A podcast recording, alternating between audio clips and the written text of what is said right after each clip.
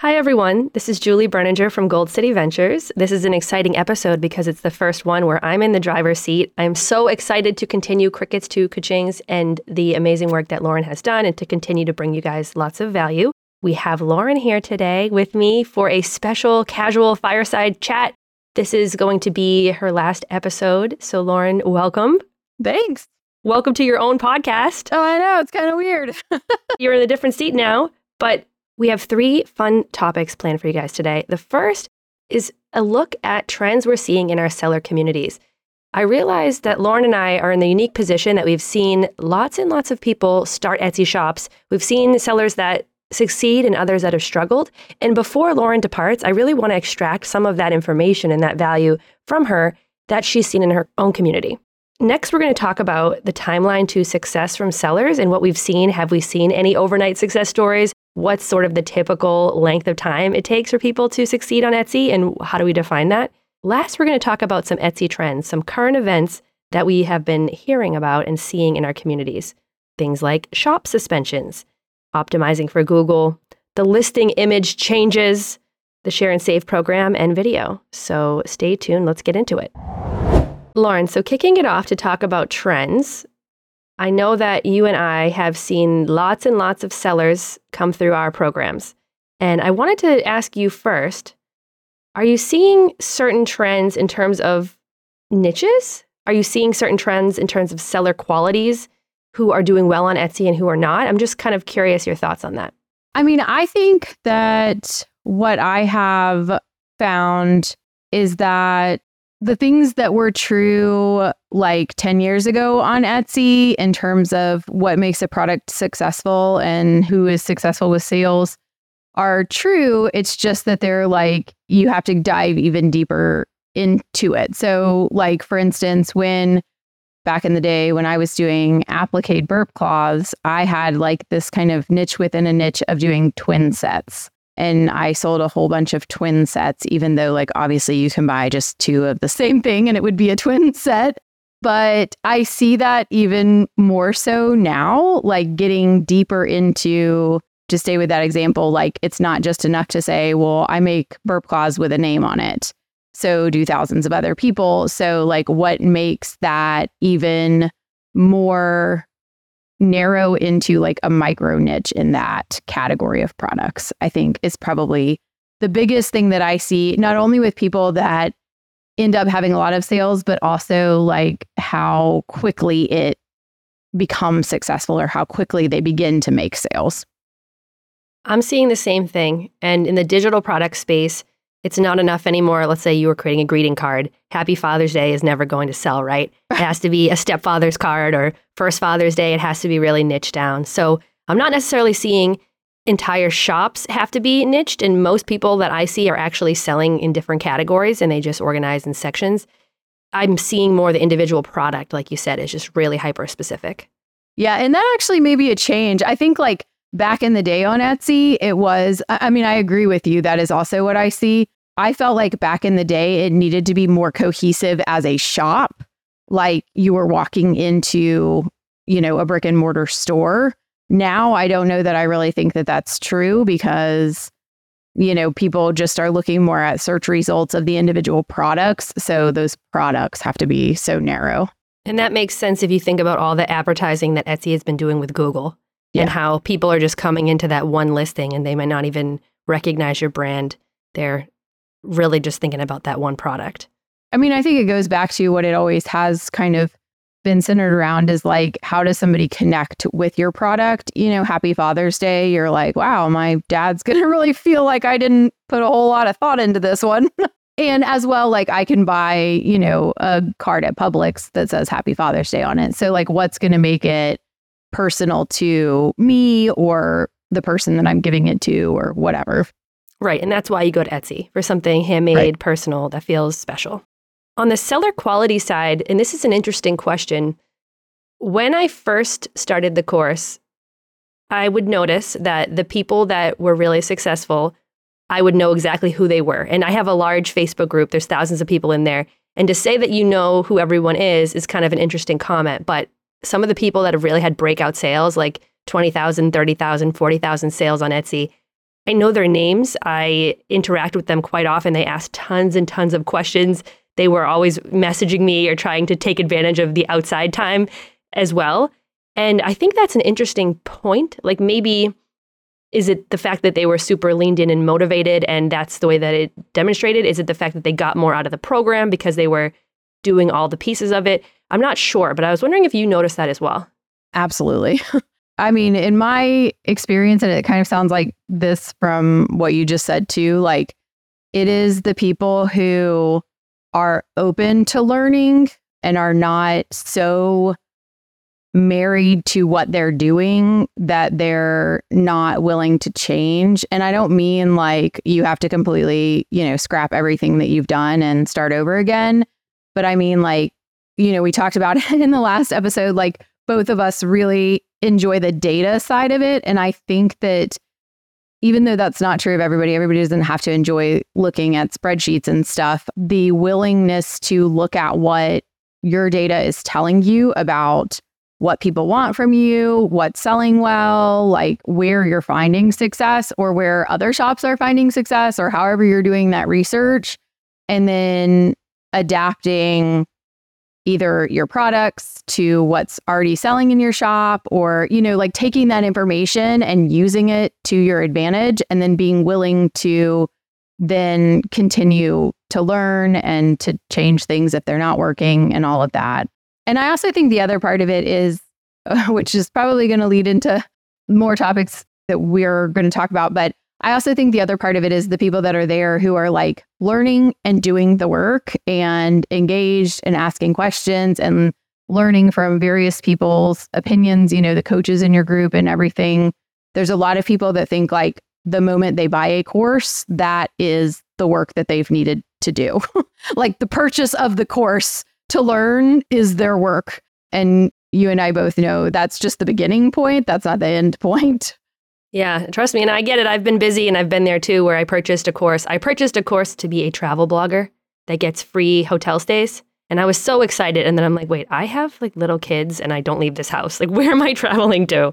Okay. Actually, I can't do this, even if I was successful. yeah. Wow. Great. I purchased the course, I felt like I transformed just from that purchase. I, I, I totally get exactly what you said. Uh, that's been me. But yeah, I have noticed that. And I think what you said about being willing to experiment and sort of accept the feedback, that is really important. And it's because if you're off track, you find out sooner if you tell somebody. So the other day, I did do a shop audit of someone that had greeting cards and they had happy Thanksgiving. They had just the basic words, and I could quickly say, oh, this needs to be niched down. This probably won't sell, but the design is great. You're on the right track. It's just we need to find a specific person that's going to be gifted this card and niche it down. So yeah. if that person didn't say anything, what if they worked for four weeks on that and then, you know, they're wasting their time? So right. I think that kind of segues into the next section, which is the timeline to success for sellers. And I have seen thousands of students come through the program and a lot of people want it to be a week one thing where they're just making money right away but it really depends on what their skill set is coming in to a program like this. Do they have any online business background or is this you know the first time they've ever done it? And there are some i've seen that have made sales literally overnight. At this point we have seen people do that. But i think for the most part it's going to take a learning curve for everyone. But it's a skill set that you have to learn. And then once you learn it you take it with you throughout every other online business venture that you do. Yeah. And I think there's a really big shift mentally, I think, between people that come in who don't necessarily have a business background, haven't ever run a business or an online business before, and then shifting into a mindset of kind of what we talked about again, like in the last episode, like I'm here to make money in this shop. Like I'm not here to just make the things that I like. I mean, I don't care what I like. I care what sells. And so the shift between, um, you know, really looking at even if this is not something that I would create for myself or that I would purchase because I have the skills to create it. So I would never purchase it. Who is the person that's buying this and how can I serve the things that they're looking for? 100%. And I've seen in my group too, because if someone is discouraged, like it's taking me forever, those people can still be the people with the highest sales after a year or two. So there's one woman, Lisa, that I can think of that for a year she was taking a while to kind of find her way and find her niche and to make early sales. But then she figured it out and she yeah, greeting cards is actually her niche and she now has 27,000 sales on Etsy. She bought a printer. She's not doing digital downloads necessarily anymore. She's now shipping physical greeting cards and that's her full-time job. And I thought it was so cool and we were going to collaborate, but now she's fully booked up with her business on Etsy and she just can't take on anything else cuz she's swarmed with orders. and I think that's so cool because if she had given up or if you thought, "Oh, well someone that it takes them a while to get there, they're never going to get there. That's not necessarily true. It's just for some people, you can't like shortcut that beginning time. So if you're still out there and you're still paddling and you're like, when is this going to break out for me? I have seen people that they do. It takes them a while, but then they go there. I'm just curious if you think of anyone from your community that kind of stands out in terms of their path to success. I can think of two. One of them kind of got into it at a really good time, like right before she'd maybe been open for like six months or so before the pandemic started. And so she was kind of like chugging along, doing all right. And then she joined the program in like March of 2020 or February of 2020 or something like that. And her sales like just exploded. And she ended up like grossing over a hundred thousand dollars like her first year in business, which was insane. And then I had another one who it was kind of more like the story that you shared, where she kind of chugged along for years and she had some places where her sales would go up. She'd been featured in several things. And so for like short periods of time, she would have an increase in sales, but she didn't really have the consistency. And then once she got deeper into a more niche market, then she started to have these more consistent sales and really grew a much stronger and you know, more dependable, I guess, income from her Etsy shop. And that's amazing. I think the conclusion is there is no real timeline to success. It depends on a lot of factors, but if you put in the work and you try to learn from others around you, that's the way that you can beat it up somehow. Yeah, for sure. So I started selling on Etsy in 2012, and I am kind of glad that I did it back then. I mean, for a lot of reasons, obviously, but I think it's a huge benefit to sellers now that there's so much information out there and there's so many ways to learn. And so that timeline can be shortened so much because you learn from other people's experiences and you don't have to make all of the mistakes yourselves. But at the same time, you hear so many stories of like overnight success and blah, blah, blah, that I feel like the ones who, you know, like it took me five years to hit six figures in my Etsy shop, five years of selling. so I didn't have anyone to compare myself to at the time because like social media wasn't what it is now and stuff. And so like I was happy with what I was doing. I was just kind of like doing it in a little vacuum. And in some ways, I think that that was good because it can be really encouraging to hear people's success stories, but then it can be discouraging if you allow the comparison to make you feel like it's not happening for you fast enough and everything. Comparison is the thief of joy, as they say. It is. it's funny that everyone's personality reacts to that differently because I have an athletic background. And for me, when I hear big numbers that someone has, it like revs me up. But yeah. I didn't quite realize how everyone reacts differently to that. And back in 2019, when I launched the course, I actually had my sister be a beta tester. And we had just implemented this share a win thread where every week everyone shares a small win. And she said it was making her feel bad seeing other people with their wins. Yeah. And I'm like, huh, that someone ready they made 20 sales or whatever makes you feel bad. That's interesting. And then I realized more and more like we all are coming to this with our unique experiences and unique personalities. And it's really about finding whatever makes you personally feel motivated and then staying away from whatever demotivates you. So I know what kind of can get me down in the dumps. So it's interesting this whole online business thing. Yeah. Hearing people's success stories. For instance, when I started my shop, my sister in law already had a very successful Etsy shop. And so, like, I saw that and I'm like, well, that's awesome. I can do that too. And that was motivating. But then I think if you get started and then you don't see the success that you're expecting or you don't see it in the timeline that you're expecting, then I think that that's where it gets demotivating for me, at least, to be like, okay, well, now I'm started and I'm a year into it and I'm not having a $100,000 in sales. So that stinks. yeah. That's where I kind of liked when I switched to digital products from selling the temporary tattoos because I could pivot faster when things weren't working. Yeah. Because it was just my time on a computer. Because with the tattoos, so I mentioned that the bachelorette party was kind of what worked in my breakout, but I didn't mention the other lines that I'd ordered 500 tattoos, which I still have in a box in my closet. So if you ever are going to a bachelorette party, I have my raunchy line, which didn't sell very well. I had like a feminist line because the women's march and all that was like hot at the time. And that, while it sold, it only sold like one or two at a time. So it wasn't worth my time. And it was just frustrating to just waste that inventory. And I'm sure, like, if you're a handmade seller, you know, you have all your supplies, you went through the photography, the whole thing, and then now it doesn't sell. It's like harder to just back up and redo it. Whereas with a digital product, you can kind of just like, oh, that didn't work. Okay, well, I'll just get on the computer tomorrow and I'll put up a new one. I mean, it's more complicated than that, but it's a little bit easier to pivot Yeah. And cheaper. and cheaper. Yeah, for sure. Yeah, your time is valuable, but not as valuable as, you know, going somewhere and buying a bunch of stuff.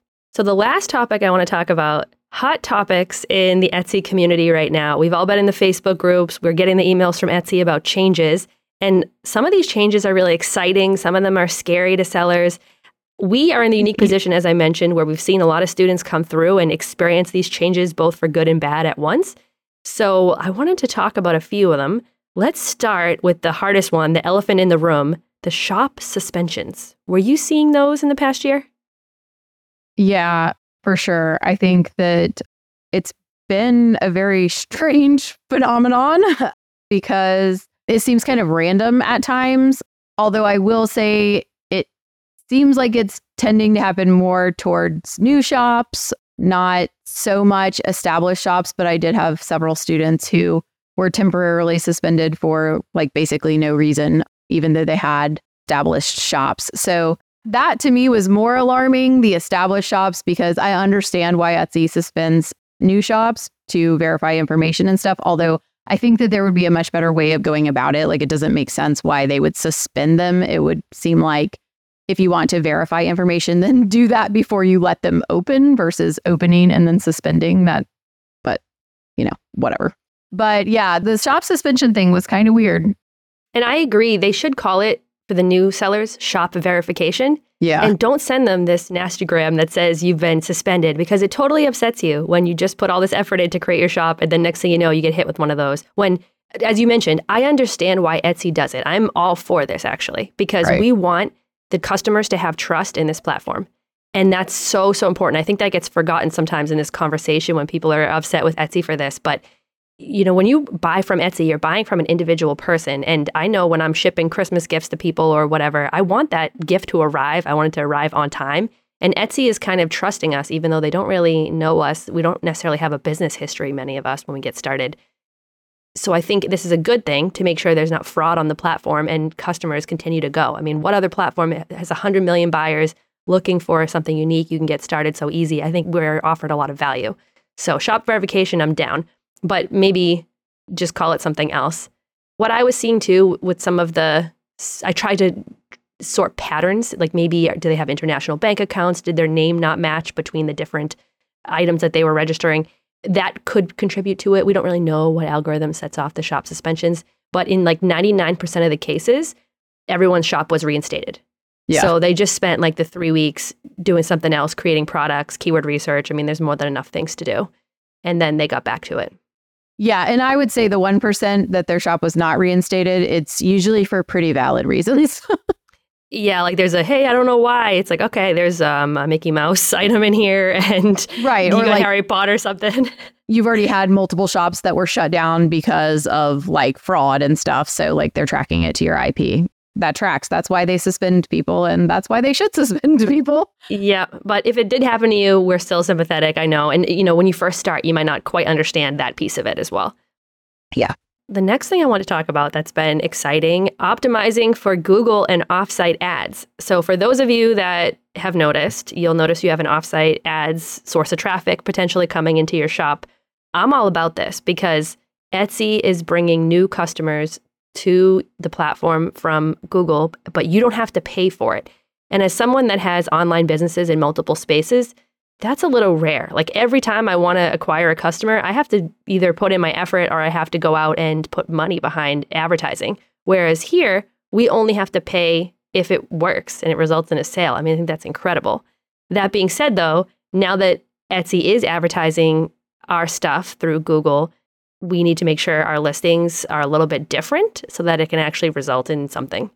I don't know if you've seen the negative talk around this in your community, Lauren, but a lot of people were not a fan of these offsite ads and the Google stuff. I mean, I understand why people are not a fan of it because of the fees. I mean, that's really what it boils down to. They don't like the fees. I agree with you as somebody who has done a lot of stuff off of Etsy and the coaching and podcasting and all of that kind of stuff that there's a cost to doing business and marketing and advertising is one of those costs. So the fees don't really bother me in that way because I understand that it's not realistic to expect to not have any ad fees or marketing fees. That's like just business in general. But I do think that it's a different consideration with physical products versus digital products. Like in my digital shop, I'm all about offsite ads. That's great. In my physical shop, I'm a little bit more like, ah, dang it, that's a high fee. so it's kind of a different conversation for me in those two different arenas because of the material costs and the time investment and everything. That's such a good point where you need to really price yeah. that in to the margins. You don't know necessarily what would be an offsite ad, what sales going to result in that. And then you have the pressure from the other sellers who are competitive with you. You're all trying to, I'm sure, not have the super high prices comparatively. So it is tough. In the digital product space, it's kind of only a benefit. I do hear some, a little bit of negative chatter, but to your point, I mean, every business needs a marketing and advertising cost. I mean, it's just how businesses operate. So I think it's a great deal from a seller perspective, and especially in the digital space. Interestingly enough, I barely ever make any offsite ads from my physical product store. And almost like I just did the calculation, like 13% of my sales in my digital store are from offsite ads. So I find that to be kind of interesting too. That is interesting. And I, and I stopped selling the tattoos, so I only am looking from the perspective of the digital. We do have coaches in our staff that sell physical, so I'll have to follow up with them and see if they're yeah. seeing something similar. But what I like about all of this stuff is that it's not that hard to optimize your listings for Google. So in the digital product space, a couple things I'm noticing maybe not putting text on your main listing thumbnail. That might not look good when it gets transferred over to Google. Etsy has a couple webinars that they've released where they've walked you through what they are suggesting we do to optimize for Google. And they mentioned the first couple sentences of your listing description is really important. There's a discussion about putting alt text in your listing images. And for anyone that doesn't know, alt text is a type of data that's attached to each listing image that you can enter in, or it will just default to what the main title is. And it helps somebody that uses a screen reader or has some sort of disability with reading or visual disability understand what actually the image is. That's the original purpose of it. But it also can help with SEO as well. Now, it's probably not appropriate to keyword stuff that because someone is using it to understand what your product is, but that is an opportunity to have extra keywords and I from my understanding that also helps in terms of Google Ads because it helps them understand what the product is about and where to surface it. That webinar is really interesting for anyone that's looking for extra help on this. It's on the Etsy website in the seller section. So, in terms of listing image changes, this is another big elephant in the room. A lot of people are really confused. Etsy, maybe sometime this summer, decided to show more square listing images. And it's making those of us that designed our main thumbnail a certain way have really strange thumbnails and it looks weird in search sometimes. But I understand why they did it because I'm sure most of the customers are shopping on mobile. I know I shop Etsy on mobile at night after I put the kids to bed, and it just makes sense. What are you hearing in your spaces regarding this? It seems to be really varied how it's showing up for people. I would assume at some point they will like standardize how it looks. But I know that for me, it looked different on my phone browser versus my phone app like the Etsy app versus the desktop. Like they looked different. It seems to me like they haven't really hit a place where they've, I don't know, made a decision or something that they're still kind of like changing things up or playing around with it. I tend to shop on the computer, so I'm the minority there. I already know that. That's kind of an annoying one to me because it is a big change. It's a lot of work to do all those images again. And from my experience, in my shop at least, it's not always showing up right, even if your images are right. So there's still like this disconnect between what they're telling you, you know, 2000 by 2000 or whatever sizing. But then, like, when you do it, it still gets all wonky when you upload the image. So I, I don't know. I'm, I'm a little baffled by that one. I know I did some detective work last night on the Etsy seller handbook. So they still say a four yeah. by three aspect ratio. So that's still rectangle. And they do recommend that the smallest size is over 2000 pixels. So right. that's been kind of the way it is. But then you look, like you said, and when I'm testing on my phone on mobile, I'm seeing a lot of square images. So that's why things are getting kind of cut off. But then to your point, there's still rectangles. And then this morning, I actually used a tool where you can upload, I like screenshot from my phone, and then I uploaded it to a tool that told me the aspect ratio, and it said it was five by four for this particular section. So I think they are still experimenting. And yeah. at the end of the day, I mean, that's good. They're trying to get us the highest conversion because when we make sales, that's how they're making money from those fees, right? So I, I think that's a good thing. But in the meantime, we're all just kind of in for the ride. What I would do and recommend and, and have done, if you're going to spend a lot of time, spend it on the thumbnail. Don't worry as much about the rest of the listing images right now. Yeah. Focus on the thumbnail and make sure if it at least is cropped to a square, that it looks good as a square. I would leave it rectangle, but I would make sure that all the stuff is in the center so that when it's cropped to a square, it doesn't look really bad. Yeah. But also, I would say with some of these changes, you can look at them as a pain, or you can say, most sellers are going to not do this. So if I'm part of that percentage of seller that actually gets on this, I'm going to do better than other people. It's like an advantage, right? Because yeah. most people are not going to take action. I haven't gone through all my listings and updated them. So I can see this as a huge opportunity if you can get that energy and the motivation to be like, I'm going to go and just knock out 10 thumbnails today and give it a try. I also think like long term, having square thumbnails is way better.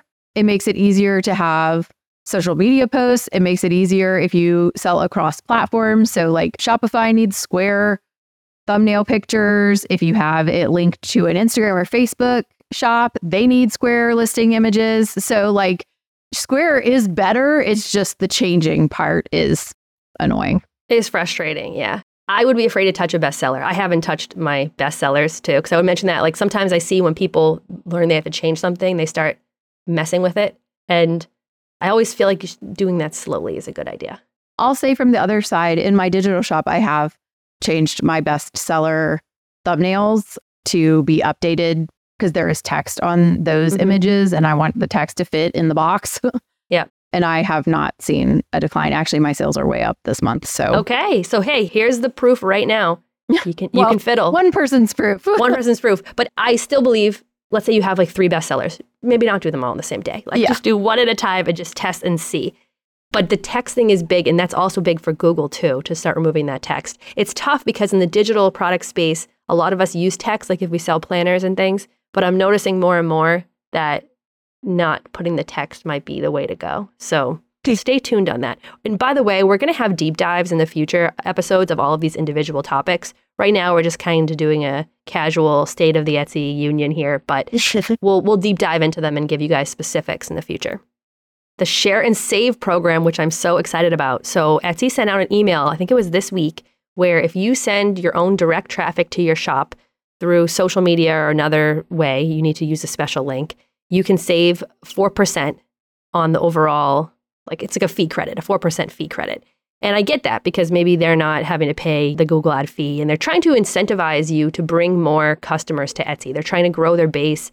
Every time I'm on the, the TV, which isn't very often anymore, I'm seeing like an Etsy ad. They're really trying to push new customer growth.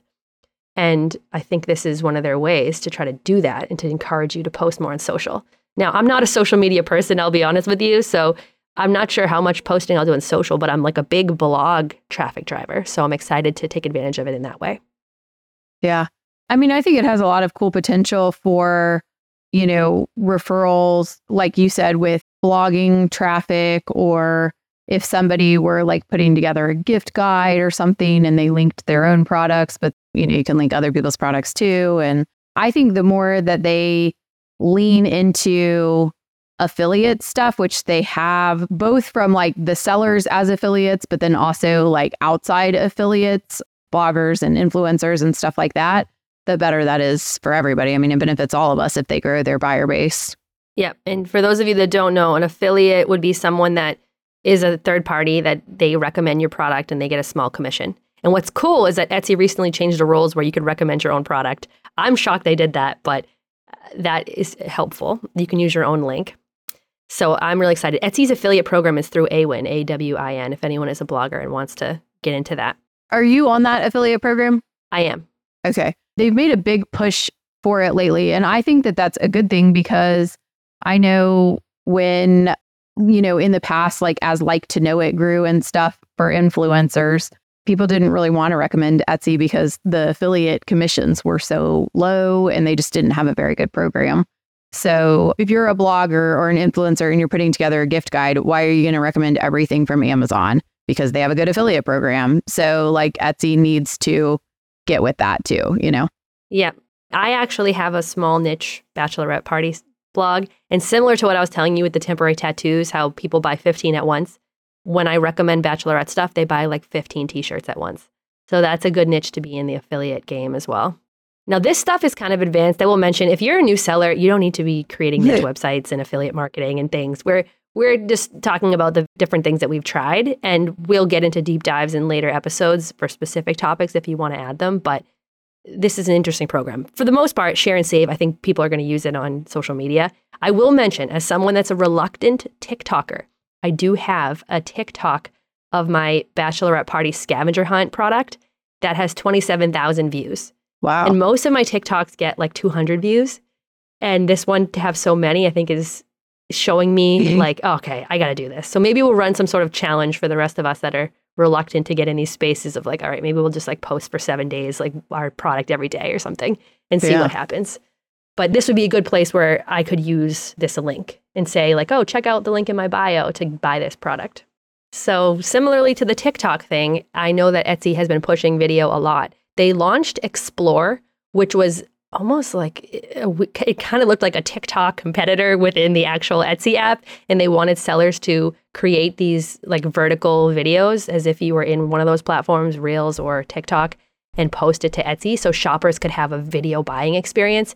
I was just looking at the Explore stuff, like the videos on the Etsy app last night. And I don't want to say I wasn't impressed, but like it didn't look like they had figured it out that much. Like for example, I buy a lot of stuff for like kids and things on there, and they said, "Oh, these are the ones that we think are for you," and all the stuff looked totally random. I'm like, why did why would you think I would buy this? This is completely random.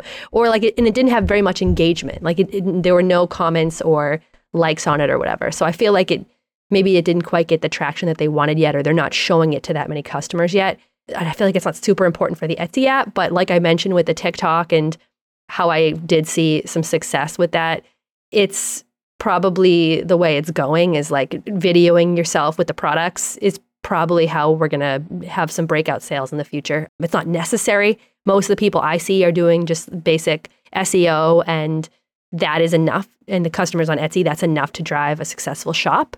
But I am hearing some breakout stories of social media usage really turning the tables for somebody. I'm curious what you think about the video changes.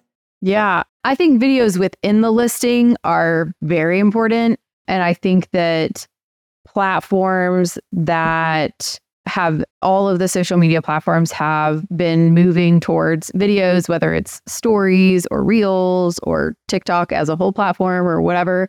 I have heard a lot of stories of people having like viral viral videos on TikTok. I am not on TikTok because I'm I don't know, too old for that.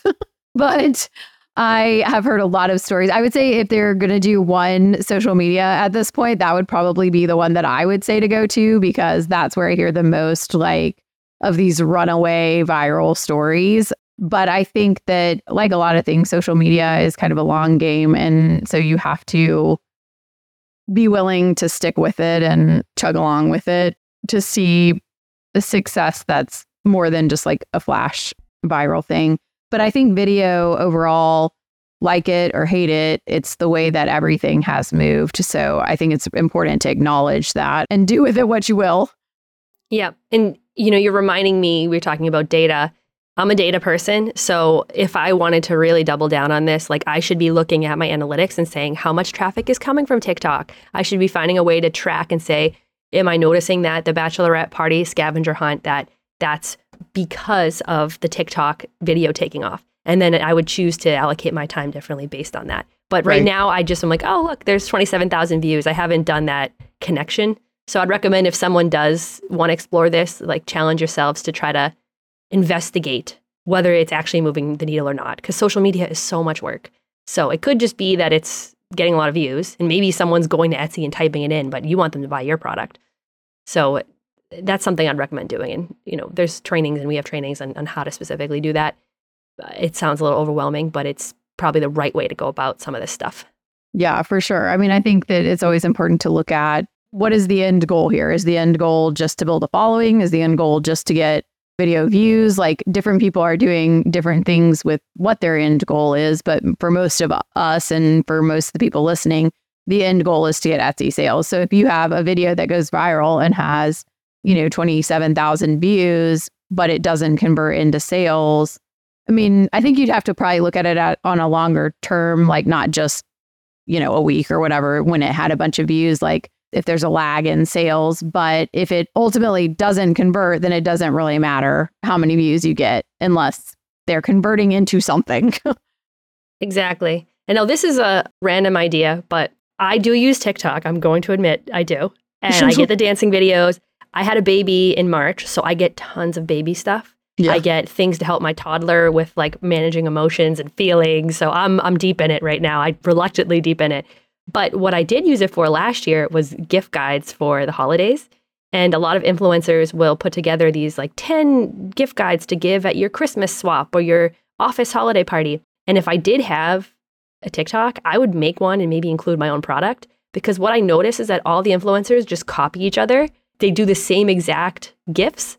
So maybe your gift would like go viral. I have not tested this. I usually don't like to share things I haven't tested myself, but I did notice that last year. I'm like, how many more times can I see this burrito blanket? There was a blanket yes. that like was a Chipotle looking burrito, and you wrap it with tinfoil and you give it in like a funny Yankee swap, which I, I did give actually. I gave the burrito. It did not go over well. My uncle was like, What is this? I don't understand this. I'm like, Oh, TikTok failed me. You're clearly not on TikTok. yeah, yeah, exactly. Like, Uncle, you need to get with the picture. He pulls out like a flip phone. I'm like, Okay, this is never going to happen. But, anyways, that could be an idea for someone. And like, you probably don't have to, you know, arrange with an influencer to include it. You could just, you can just be a random person and have like one TikTok video. What I understand about TikTok is you can have just like one video take off. You don't have to have like a huge following or anything. Yeah. So ideas if anyone enjoys this type of work. If you don't enjoy it, there's a, plenty other ways to succeed on Etsy. Lauren, thank you for this fun little fireside chat with all these different ideas. Hopefully, everyone enjoyed hearing our different perspectives on what we've seen. Lauren, because this is the last episode, I'm going to thank you for all of the incredible work and value that you've provided to this community over the years. And it's been so fun collaborating with you. And just know that the door is always open if you ever want to come back in any way to come and hang out with us here on Crickets to Cha-chings. We would love to have you. Yes, thank you, Julie. It has been fun getting to know y'all as we've kind of done this handoff. And I'm sure that I will pop back in from time to time. I'm really excited to see where you guys take things and be a listener of the podcast. Well, great. And to all of you listeners, thank you. Please stick around. We have some fun things planned upcoming for you. The podcast is going to keep the same type of vibe, but we're also going to add some deep dives into different topics. We're going to add a little bit of a produced kind of NPR vibe to pieces as well, which I think will be really fun. And I think you're going to enjoy it. So give us a chance, stick around, and we would love to host you here at Crickets to Cha-chings. Thanks, everyone.